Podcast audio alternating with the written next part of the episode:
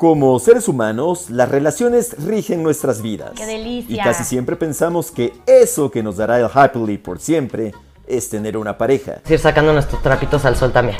Sí, ¿Qué pasa cuando la tienes? Pero, ¿qué pasa cuando no la tienes? ponerle crana de alacrán. ¿Qué, qué, qué? Crana de alacrán. Noviazgo, concubinato, matrimonio o soltería. Con amores y desamores, ilusiones o desilusiones. Esto es Happily por siempre. La realidad es que hay Comenzamos. muchísimos rayones en esta carretera. Perdonen por los camotes.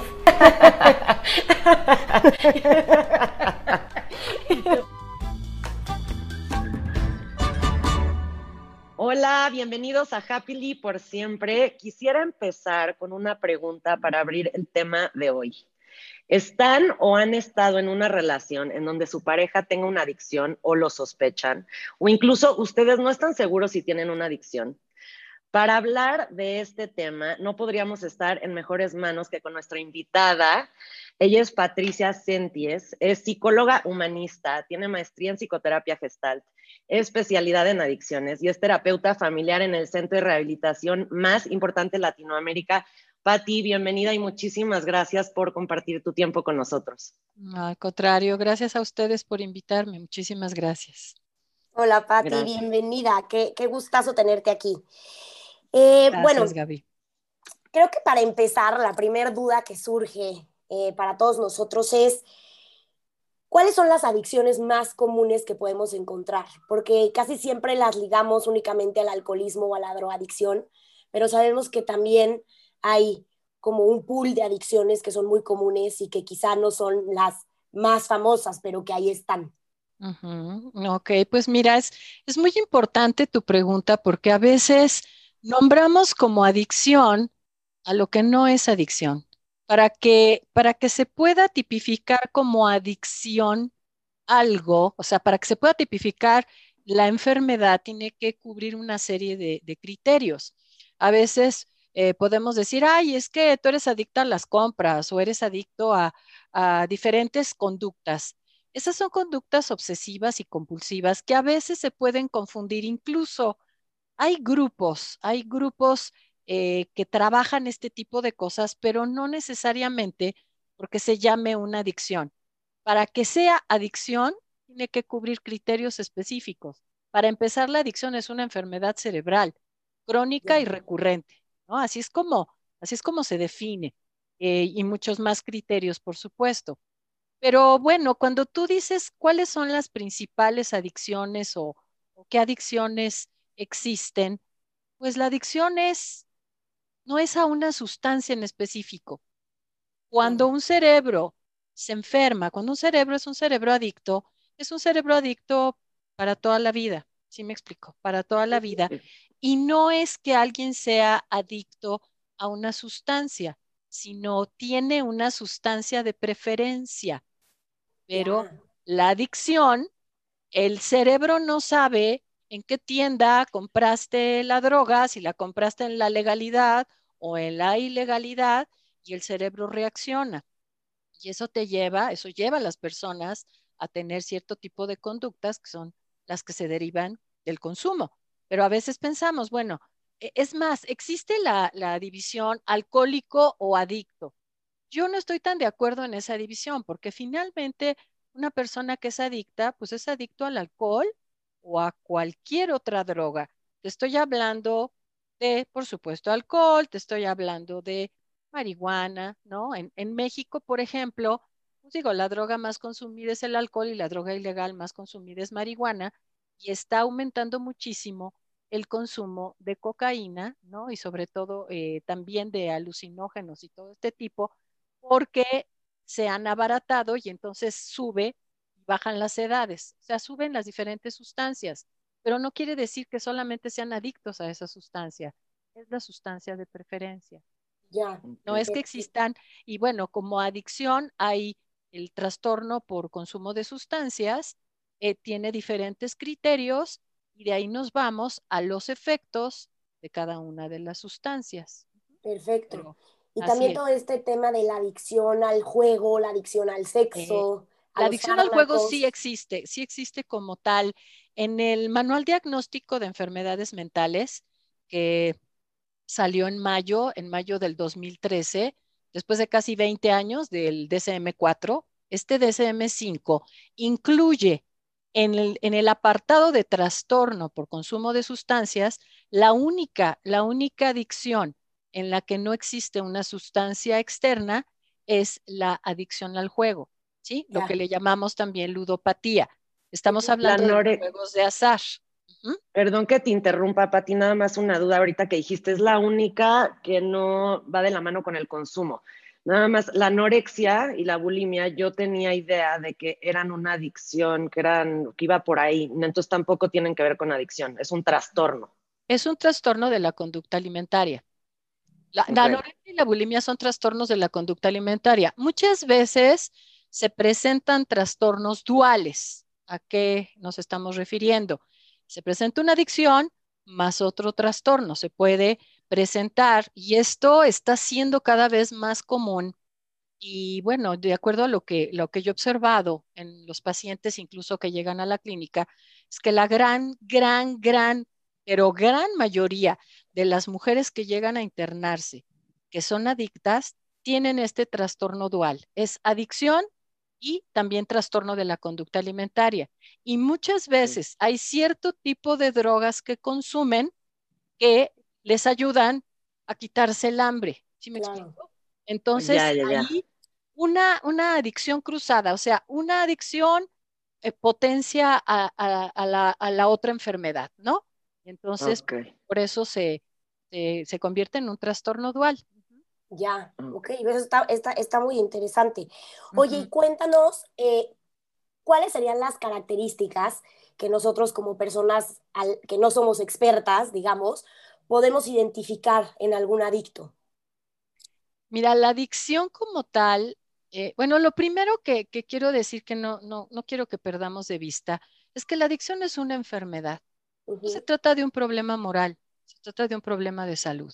Una persona buena, una persona inteligente, una persona brillante puede tener esta enfermedad. No estamos hablando de un vicioso o viciosa, no estamos hablando de alguien que no tenga fuerza de voluntad o que sea una mala persona, sino que tiene esta enfermedad. Y la enfermedad tiene ciertas características.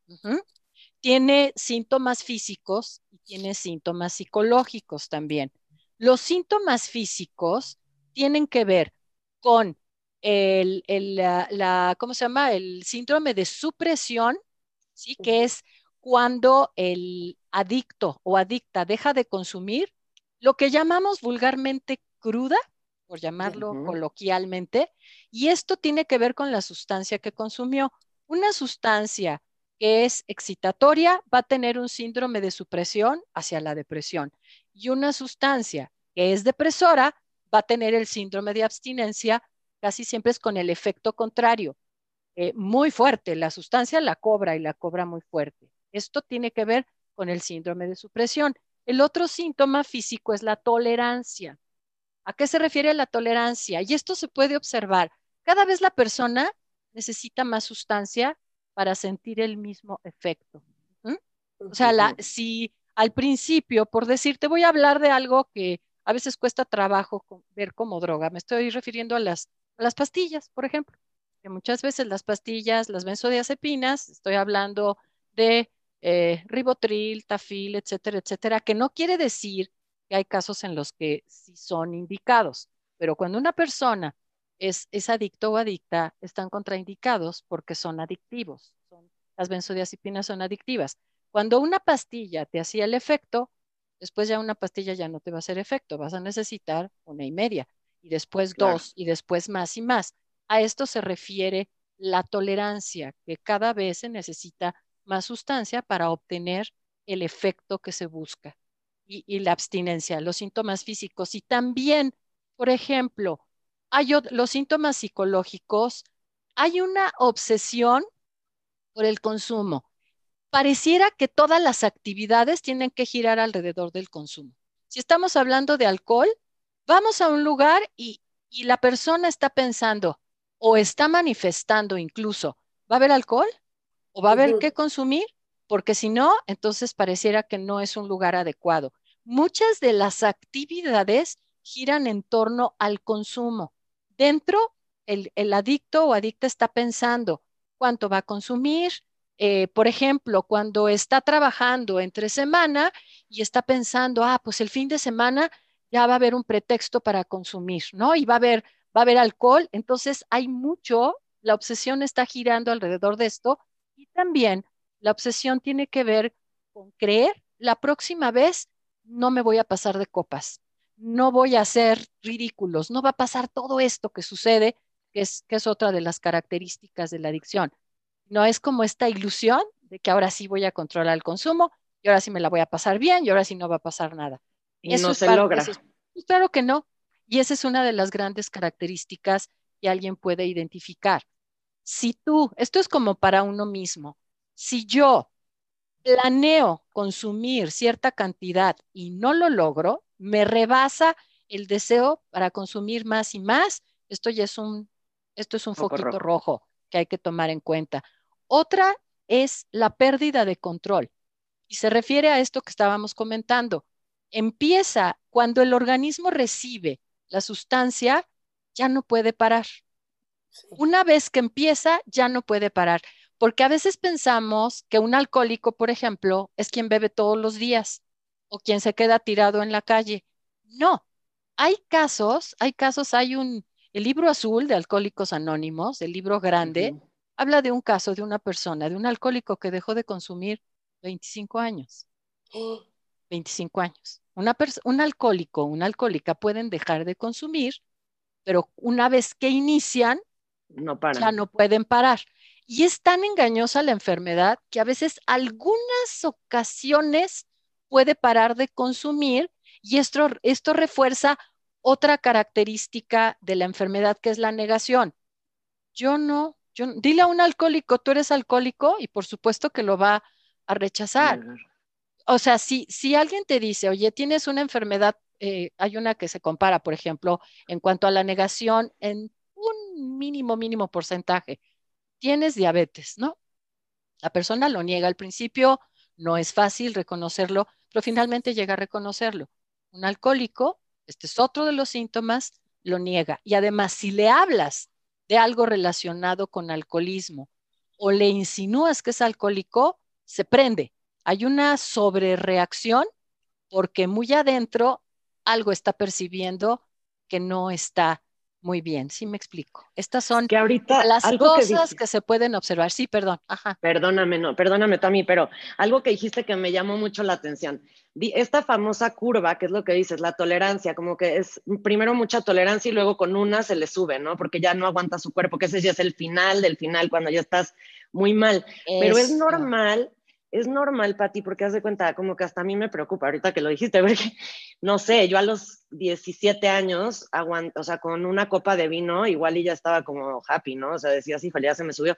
Y ahorita puedo tomarme tres copas de vino y estoy bien, o sea, no como me ponía con una. Eso ya es, porque siento que a mucha gente le puede surgir esta duda, ya es un foco rojo o es normal también que tu tolerancia vaya creciendo un poquito. Es normal que la tolerancia, lo acabas de decir muy claro, eh, crezca, digamos, aumente un poco. Pero aquí estamos hablando que es uno de los criterios, la tolerancia, pero estás hablando de una a tres copas, ¿no? Eh, incluso existía anteriormente el criterio, la diferencia entre abuso y dependencia de sustancias. Y la Organización Mundial de la Salud, ¿no? Definía el, el número de copas en cierto periodo de tiempo, tanto para hombre como para mujer, como para determinar si es abuso. Si estás hablando de tres copas en un periodo largo, no podemos hablar ni siquiera de un criterio de abuso. Me explico. Y esto no, es que también esto es muy importante. No cualquiera que consume es alcohólico o adicto. También hay que, hay que fijarnos en esto, porque a veces sobre reaccionamos. Tampoco hay que ponernos una venda en los ojos. Ni tampoco tenemos por qué estar súper y súper y súper vigilantes de esto, porque entonces esto me enferma a mí.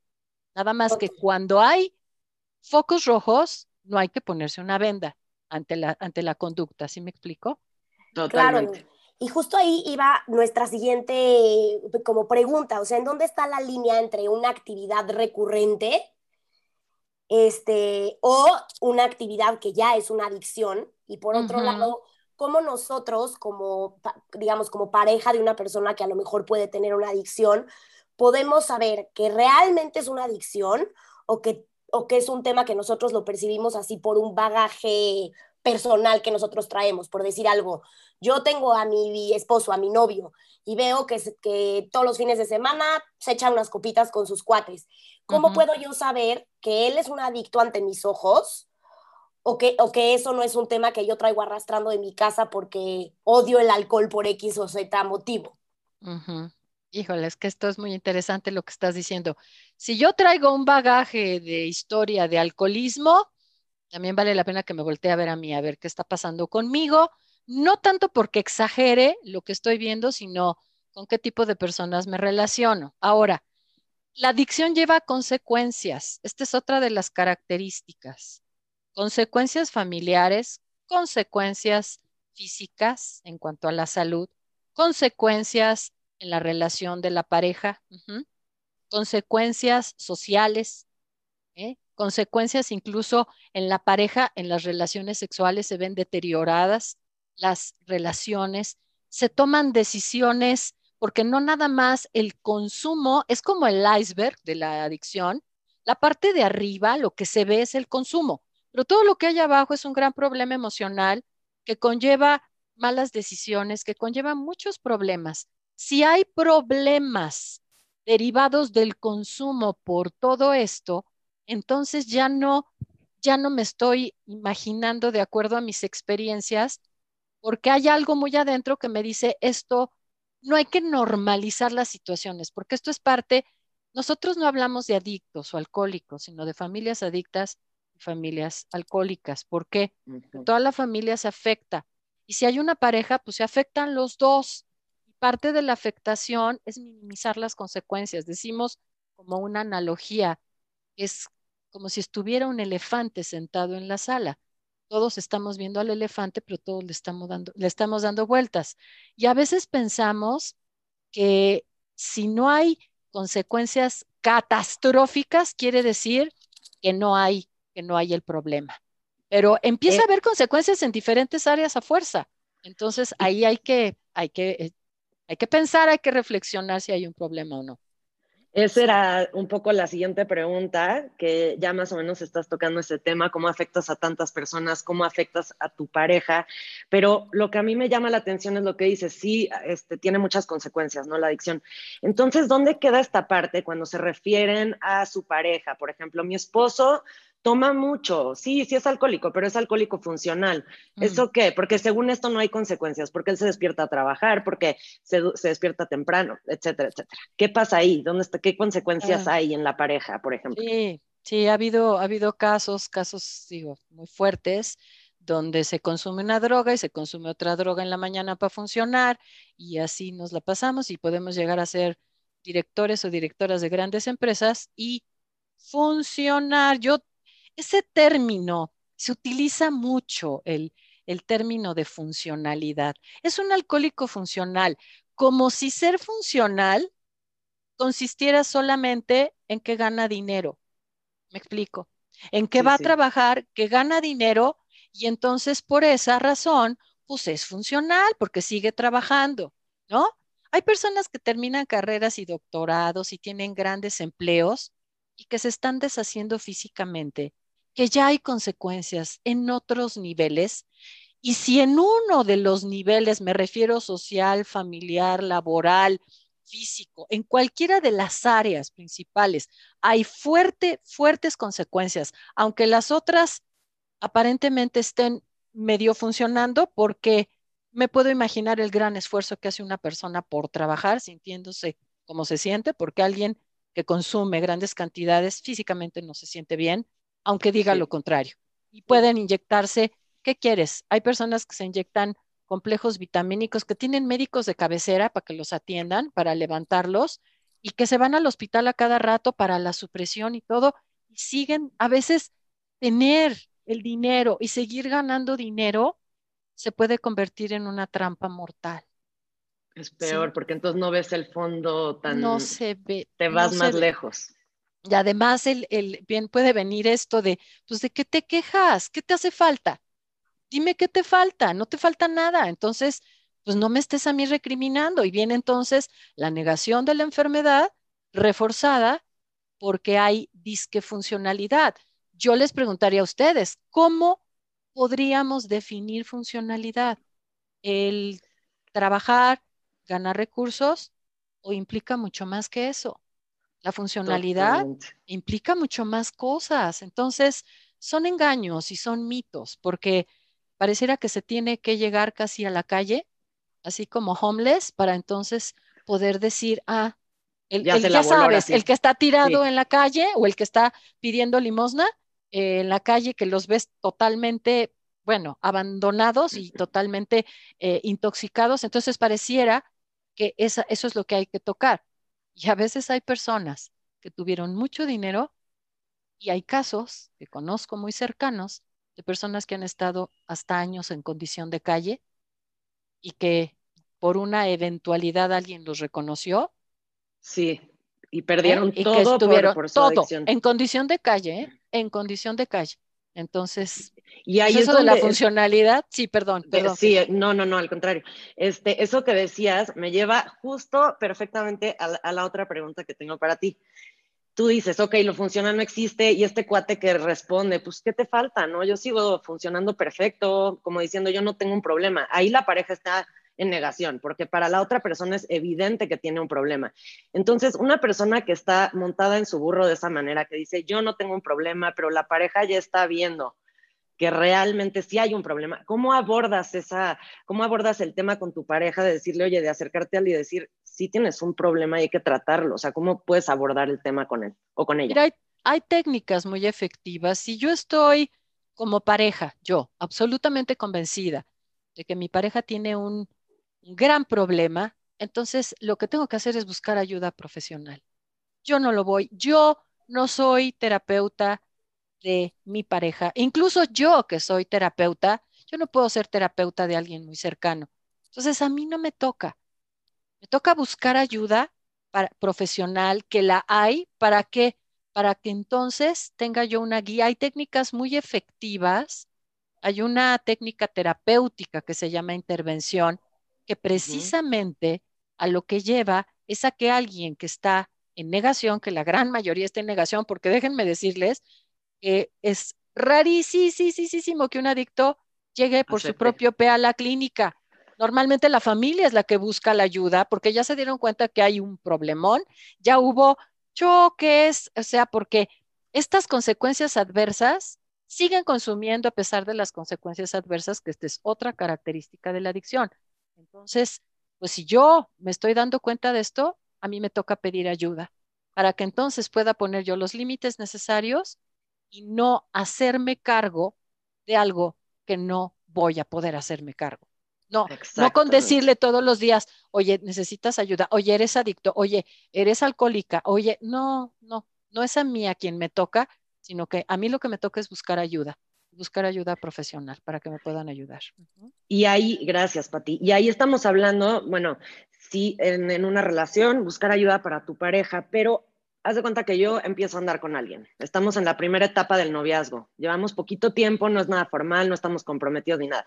Me doy cuenta de que mi novio es adicto.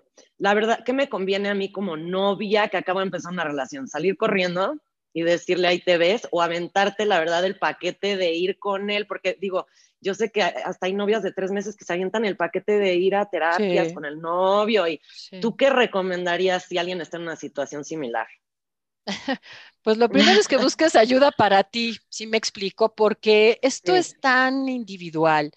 Si yo, no importa el tiempo que, que tenga en la relación, si alguien tiene poco tiempo y está convencida que quiere una relación con esa persona, yo retomaría lo que dije al principio. Una enfermedad como la adicción no convierte a una persona en mala persona. Sí es cierto que el consumo lleva a un adicto de una manera involuntaria a lastimar profundamente a quien más ama. Entonces, que va a haber consecuencias. Si no hay recuperación, lo subrayo, las va a haber. Que yo como pareja puedo sufrir incluso una de las grandes consecuencias dolorosísima pues es la violencia. Muchas, muchas consecuencias muy fuertes que yo me pregunto si yo las quiero vivir. Pero si yo tengo un compromiso con esa persona y quiero salir adelante, pues entonces nuevamente la sugerencia es buscar ayuda profesional. No es una persona mala, es una persona que está enferma. Y seguramente algo mío me llevó a, tener esta relación. Esta sí, ahora sí que yo digo de broma, si llena el, Estadio Azteca de personas relativamente sanas, porque quién es sano al 100%, ¿verdad? Y hay uno, uno nomás que tenga problemas, seguramente, ¡poing! ese es el que va a llamar la atención, ¿no? ¿Y por qué será? Pues quién sabe. Pero aquí lo importante es que no es maldad, es una enfermedad, y si yo detecto en el noviazgo, en cualquier, en cualquier etapa de la relación, detecto que hay un problema, de veras que lo primero es, de veras que sola no voy a poder. A veces pienso, por la buena, por la mala. Entonces, ah, ya sé, el día que no consuma, le voy a llevar el desayuno a la cama. Y ya con eso, yo, mi amor, esas frases de, que parecen de película de los años 50, como mi amor lo va a cambiar, siguen existiendo aunque no las verbalicemos, las estamos diciendo aquí adentro. La gente no cambia por ti, ni en una adicción ni en alguna otra situación. Y ahorita lo que dices, buscar ayuda, pero haz de cuenta, si yo llego con mi pareja, oye, este, tienes un problema, mi pareja la reconoce que tiene un problema, ¿no? Ya pasamos el estado de la negación, pero no quiere aceptar ayuda profesional, pero dice, no, yo a un, a un centro de rehabilitación no me lleves, a doble A no me lleves, pero acepto que tengo un problema. ¿Podemos hacer algo que no necesariamente sea ese camino o la verdad no? Mira, la, si la persona ya aceptó, entonces busca la ayuda. Si la persona dice, ah, sí, sí soy, pero yo no, sigue negación, definitivamente sigue negación, porque muy por dentro, él dice, yo puedo solo o yo puedo sola, cosa que no se puede. Entonces, ahí yo me pregunto, ¿qué necesito hacer yo? ¿Qué límites necesito ponerme a mí para protegerme, no de la persona, sino de la conducta de la persona. Y entonces a veces se toman decisiones drásticas. Pero esto solamente cada quien le toca detectarlo internamente y ser muy honesto, muy honesta con ella misma o con él mismo para entonces decidir qué hacer ante una situación de estas.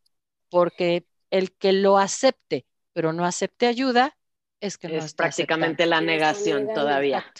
Y justo ahí va este, una pregunta que, que, ahorita estaba pensando, o sea, ¿cómo podemos identificar en dónde está el límite sano entre querer vivir este proceso con tu pareja y acompañarlo o de plano tener que tener la, la, asertividad de salir corriendo porque te puedes hundir con él en el, en el proceso? O sea, ¿en dónde está ese límite? Aquí hay una realidad. Si yo estoy en, en a, veces me dicen algunas parejas, no, yo no soy codependiente. Entonces, eh, te estoy hablando de parejas que llegan a la clínica. Y entonces yo les pregunto, ¿y qué te hizo tener una pareja adicta? ¿No? Porque a veces creo que si salgo corriendo de esta relación, ya se solucionó el problema. Y estoy perdiendo de vista algo muy importante, voltearme a ver a mí y decir, a ver, ¿qué está pasando conmigo? Que tengo incapacidad para relacionarme sanamente. No dije mal, dije salud o enfermedad. Entonces, ¿qué hago? Salgo corriendo y luego digo, qué mala suerte tengo, porque, ¿qué crees? Me toca otro igual, ¿no? Así creo. Me tocó otra o me tocó otro igual. Yo no sé por qué tengo, qué mala suerte, porque lo que pierdo de vista es que yo también necesito ayuda. Claro. ¿Eh? Yo necesito ayuda. Entonces puedo representar la misma obra una y mil veces. Nada más lo que hago es cambiar de actor o de actriz. Ya. Y sigo representando lo mismo. Y mientras yo siga creyendo que yo soy una víctima y que tengo mala suerte, pues también estoy al mismo nivel de negación que quien no reconoce que es adicto o es adicta. Estaríamos en la misma, misma, misma situación. situación. Pues ahí, lo importante es justo, eh, digamos, que tú saber cuáles son tus límites y, ya sea o que tomes tú una ayuda eh, al estar en una relación así tomes una ayuda individual con algún terapeuta o, y, y, decidas salir de ahí, o bien si tú te quedas, una de las dudas que, que, que estábamos platicando nosotras y que teníamos era, o sea, si yo me quedo en esta pareja, eh, ya estoy con un, con un adicto en recuperación, digamos, eh, ¿cómo debe de ser mi vida o mi estilo de vida en relación con su adicción? Vamos a suponer que yo eh, estoy con un alcohólico. ¿Yo podría tomar? Cuando una persona está en recuperación, una persona tiene las herramientas para vivir la vida tal cual es, ¿sí? Les quiero poner un ejemplo así como muy concreto. Muy concreto. Cuando alguien sale de la clínica, cuando terminan su tratamiento y salen, terminan una etapa de su tratamiento, porque el tratamiento continúa afuera. Esto no se acaba en el momento en que el internamiento se acaba, apenas empieza realmente. Lo que se pretende en el internamiento es que exista, es romper la negación y que exista conciencia de enfermedad. Ese es el objetivo del tratamiento. Sale y continúa, continúa. Cuando una persona recién sale de la clínica, sale convaleciente, no puede. Bueno, esa es una recomendación que se da, que no esté junto a alguien que consume, porque como es una enfermedad cerebral, pues los estímulos, o sea, por cualquiera de tus sentidos, oler, ver, demás la sustancia, pues claro que se van a activar acá el cerebro y va a venir un deseo tremendo de consumir y es, y es un gran, gran riesgo. Pero finalmente, no quiere decir que esto sea para toda la vida. Hay límites okay. que también ponen las personas en recuperación. Sea, a mí me ha tocado, y esto se lo dicen a la esposa, tal cual. Si tú quieres tomar una copa, ok. Si quieres beber, en el momento en que empieces a beber, yo me retiro porque a mí el que tú bebas me está generando algo y te voy a pedir que no durmamos en la misma recámara porque el olor a mí también me despierta algo. ¿En qué momento de la recuperación alguien ya puede estar con una persona que bebió, eso cada quien, cada persona lo determina. Porque la responsabilidad de una persona en recuperación es protegerse de las situaciones que le puedan detonar. Y esto se dialoga o se actúa. Entonces no quiere decir con que, bueno, pues si mi pareja es alcohólico, yo no puedo volver a tomar una copa en mi vida. No, se llegan a acuerdos.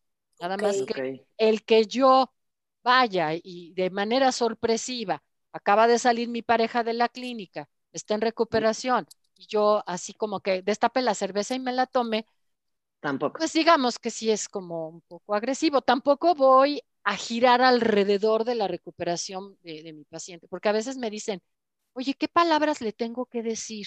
O, o, o, qué pasa si lo veo enojado o enojada. Entonces, no, por Dios, eso, se, eso destapa la propia enfermedad de la codependencia. Yo no puedo girar. O sea, no tratarlos como jarritos de tlaquepaque. También no. si está en recuperación, le puedes decir las cosas que te molestan como van y no por miedo a que recaiga. Por supuesto. Okay. No, no, porque eso, eso es, haz de cuenta que la persona que, que consumía, no, está en recuperación porque la adicción nunca se quita. El adicto en recuperación, ahí está, y yo lo que se destapa entonces es mi codependencia, porque entonces estoy así con toda la atención viendo qué hace o qué no hace, no sea que vaya a recaer. Y ahí claro. la, la, que está, la que está súper recaída, pues soy yo. Uh -huh. Sí. Claro.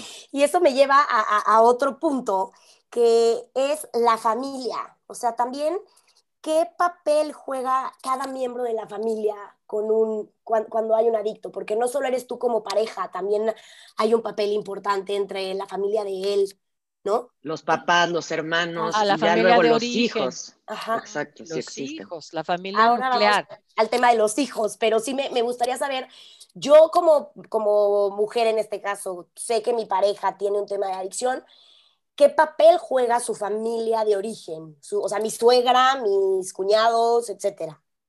Mira, esta enfermedad es multifactorial y uno de los factores definitivamente, mira, tiene que ver con herencia y tiene que ver también con, con crianza desde, desde que nacen. E incluso se ha visto que algunos factores de prevención tienen que empezar en la primera, primera infancia, ¿no? Y bueno, pues en este caso, ¿qué injerencia tuvo la familia? Pues probablemente sí hubo. Hoy, si mi pareja, por ejemplo, está en recuperación y su familia de origen, es más, ni se enteran, A veces se involucran, a veces no, a veces se pueden convertir en un obstáculo. No estoy diciendo si están bien o mal, porque finalmente la negación puede durar para toda la vida. ¿eh? Y para una familia reconocer mi hijo, yo he escuchado a mamás, ¿cómo mi hijo si se casó y tiene sus hijos y tiene un trabajo precioso y todo es divino? No, mi hijo no tiene nada. Es esta mujer que está un poco exagerando, ¿no? Sí, pero eso no es determinante para que haya recuperación o no. Ok. Ok.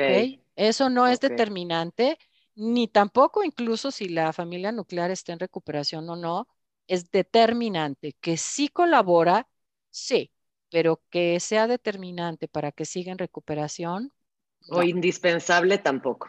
Siempre se los digo, tu paciente se va a recuperar contigo, sin ti o a pesar tuyo. Se los digo a las familias.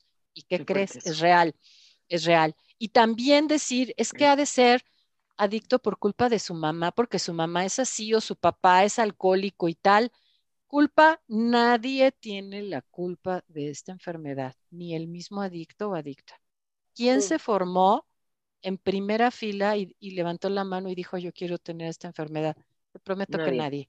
nadie, llegó a la enfermedad. Lo importante es aceptarla. Eso sí, y hacerse responsable. Es diferente. Lo más difícil.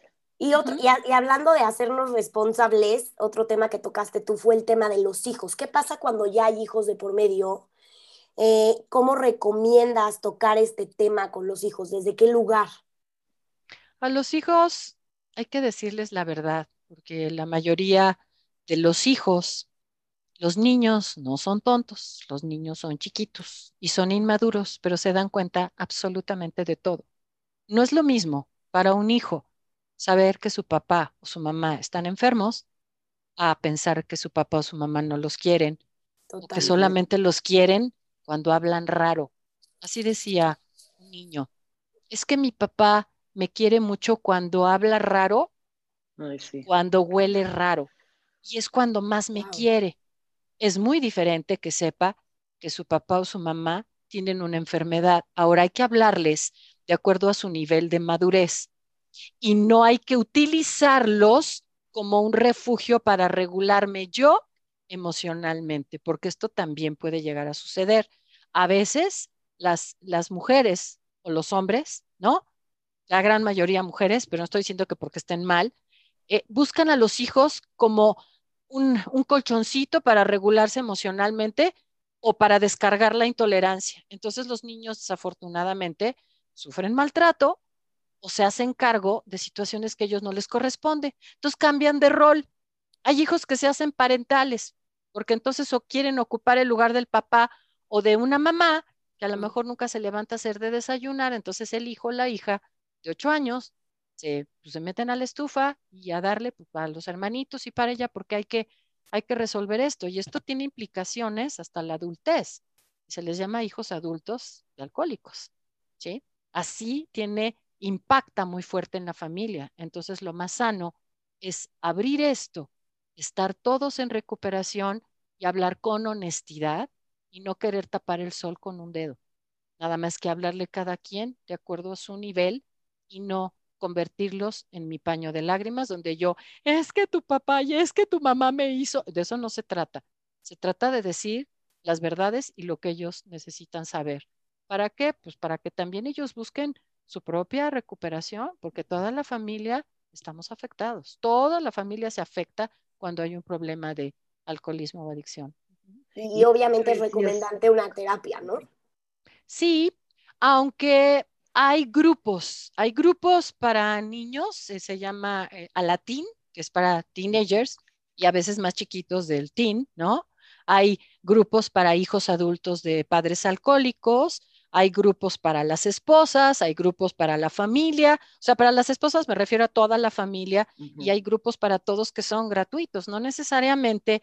Lo ideal es que tuvieran terapia y grupo de 12 pasos, pero lo principal, la columna vertebral de la recuperación familiar son los programas de 12 pasos. Hay familias que pueden acercarse para que haya una terapia familiar y esto qué bueno, nada más que esto no quita lo importante que son los grupos de 12 pasos para buscar la recuperación.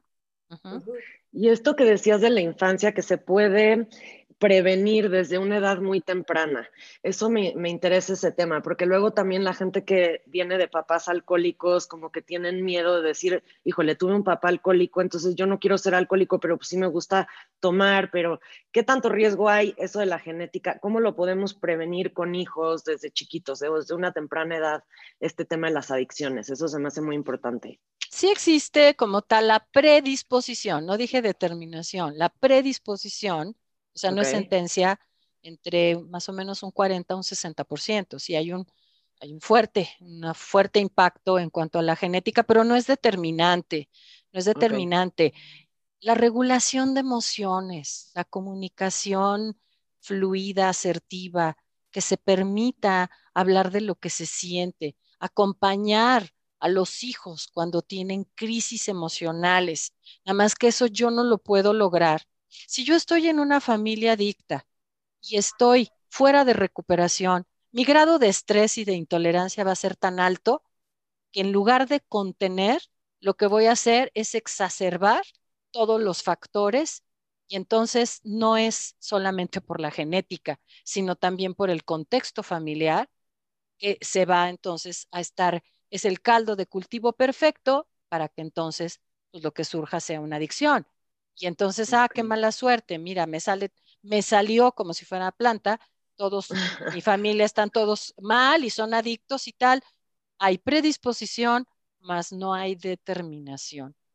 Y eso, por eso es tan importante la recuperación de toda la familia, porque generamos un ambiente de sobriedad. Y la sobriedad no solamente se refiere a dejar de consumir, se refiere a tener conductas más sanas, a a tener una vida con, con calidad de vida, ¿no? Y una última pregunta. Eh, ¿Qué pasa si nosotros nos damos cuenta que nosotros mismos somos la persona, o sea, los que tenemos una adicción? ¿Cómo puedes tú afrontar esto con tu pareja, con tus hijos o tú mismo, ¿no? En caso de que seas una persona que no tengas una pareja, pero bueno, eh, Mira, ¿cómo le podemos hacer? En el momento en que, en que alguien reconoce que tiene el problema, ya dio un gran paso, Nada más que lo que sigue es inmediatamente buscar ayuda porque la barrera de la negación se levanta en segundos. Es impresionante. Es como si la negación es una constante y de pronto se abren ciertas fracturitas donde se pide ayuda. Y si esa fractura, ya sabes, se vuelve a cerrar, entonces para todas las consecuencias voy a encontrar justificaciones. Lo importante es, esto hay, algo importante. Somos anónimos, los alcohólicos son anónimos, las familias son anónimas, así se dice, somos anónimos, me explico. Entonces, al ser anónimos no tienes por qué estarlo compartiendo con la sociedad, porque la sociedad no comprende esta enfermedad desafortunadamente y también porque el ser anónimo también implica no tocar soberbia. Ahora, tratarlo con la familia, y con los hijos, eso sí, con la familia nuclear es importante y ahí sí muchas veces lo que se recomienda es que haya un acompañamiento terapéutico para hacerlo de la mejor manera.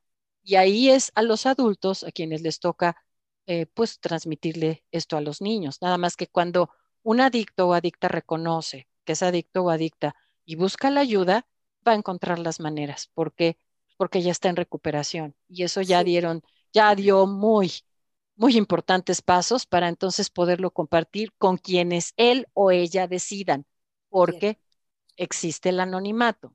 Hay anonimato. No es salir a la calle y decirle a todo el mundo, ay, soy alcohol. No, no, no, no. Existe el anonimato y tiene una razón de ser. Claro. Estás en un ambiente seguro, donde tienes tu privacidad para un tema tan delicado. Y de todo ahorita lo que hemos estado platicando, Pati, no sé, para la gente que nos está escuchando, si alguien se sintió identificado o identificó en su pareja o alguien cercano que puede tener alguno de estos focos rojos, de buscar ayuda profesional en un centro de rehabilitación, qué opciones tenemos y qué tan caro es, digo, nada más para darnos una idea más o menos.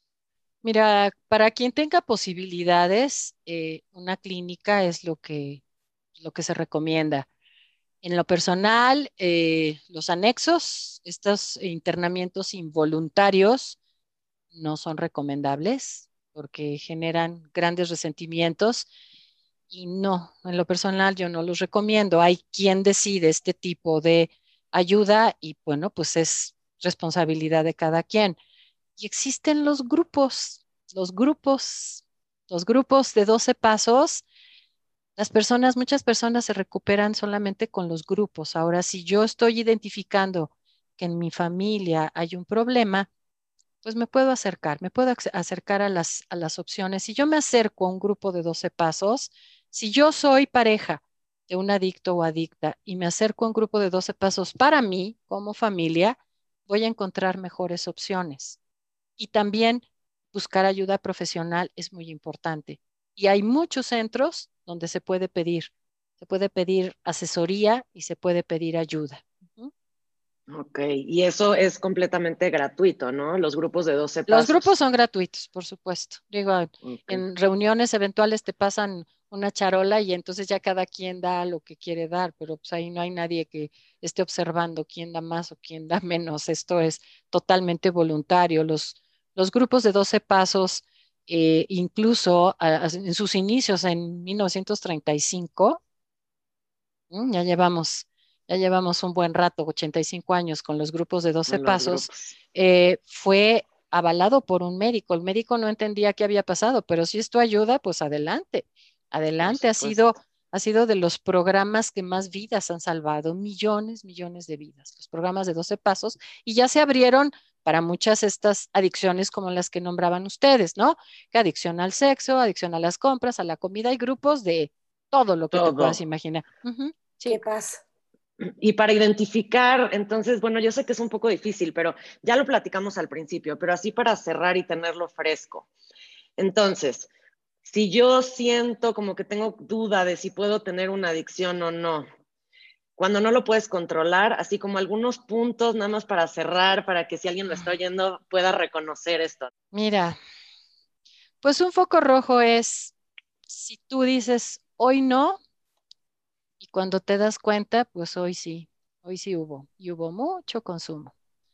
Cuando, cuando están pasando cosas, estás teniendo problemas con tu familia, de pronto ya no eres tan responsable en el trabajo, de pronto te pones muchas excusas y además físicamente tienes unas crudas espantosas y dices, esto yo no lo vuelvo a hacer, pues vale la pena que te preguntes a ver si vale la pena valga la redundancia, pedir ayuda. Aunque esto no es fácil reconocerlo, pero en el momento en que te llegue esta luz de creo que sí necesito ayuda, pues hay que pedirla.